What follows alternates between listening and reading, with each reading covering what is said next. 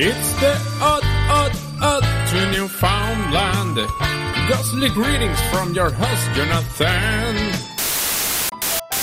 31 days of Halloween.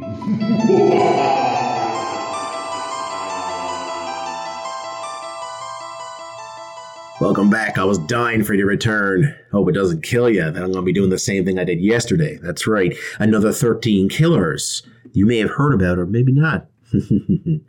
Gary Ridgway, the Green River Killer, nearly, nearly killed, okay, 50 young women. And like 49 was almost dead pretty much. Teenage runaways and alleged sex workers is who he used to go after. He would dispose of their corpses around Washington and often come back to have sex with the bodies. Because, you know, that's just lovely. Karla Homolka and Paul Bernardo was number 15. The Barbie and Ken killers were a married couple who raped and killed three women, including Karla's younger sister, Tammy. Karla struck a plea deal to testify against Paul, but after evidence of her psychopathy, you know, kind of came to light, the prosecutor dubbed it the deal with the devil, and you're going to jail anyway.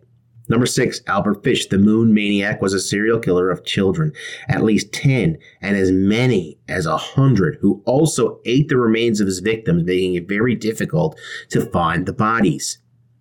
He was caught multiple times but let go on technicalities because, quote unquote, we could not prove that the bones were human. Wow.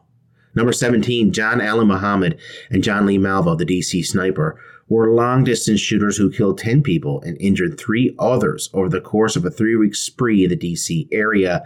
They would pretty much perch and they would camp and they would not move until they got their victims, some of which were just random people walking on the street. How sad is that? You sick, sick sons of.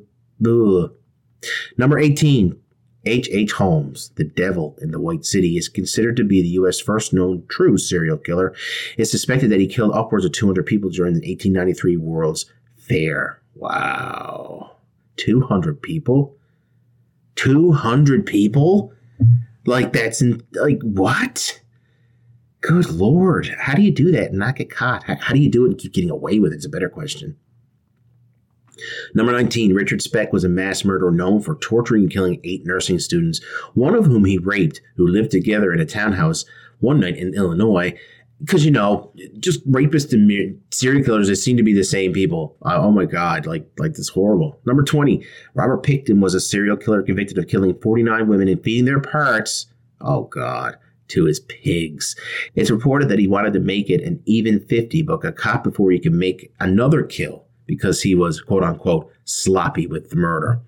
Number 21, finally, Leonard Lake and Charles Ng were a serial killing pair who raped and killed at least 11 and as many as 25 women in a remote cabin outside San Francisco. They called their spree Operation Miranda, named after a character in their favorite book, The Collector, which is about a man who kidnapped a woman to collect her possessions. Boy, oh boy. Just lovely. And what about the other two murderers? Well, I thought I hit close to home with the final two because Newfoundland has two unsolved murders right now. The one murder is the murder of Dana Bradley, a young girl who was walking home shortly after, I believe, school. I'm only going this from memory, by the way. I might be wrong about some of the details, but I do know that some of the reports say that she was hitchhiking and she got picked up and murdered, and no one ever found her or her body. Um, that murder obviously is still at large because they were never ever busted which was super creepy. There's also something that hit really close to home to me last, I think it was last year or a year before.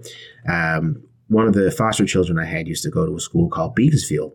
And they literally found like a couple weeks before school started they found a body outside there and they never linked the person to a murder who did it nobody still knows who it is and like we got the you know whole spiel from the newspaper you know nothing to worry about nothing to see here public's not in danger. It's like, how are the public not in danger when someone's being murdered and no one is like, no one is catching this person or have any idea who they are? Anyway, guys, 31 Days of Halloween rolls on. I hope you guys enjoyed our little murderous two episodes. I'll be back tomorrow. Take care.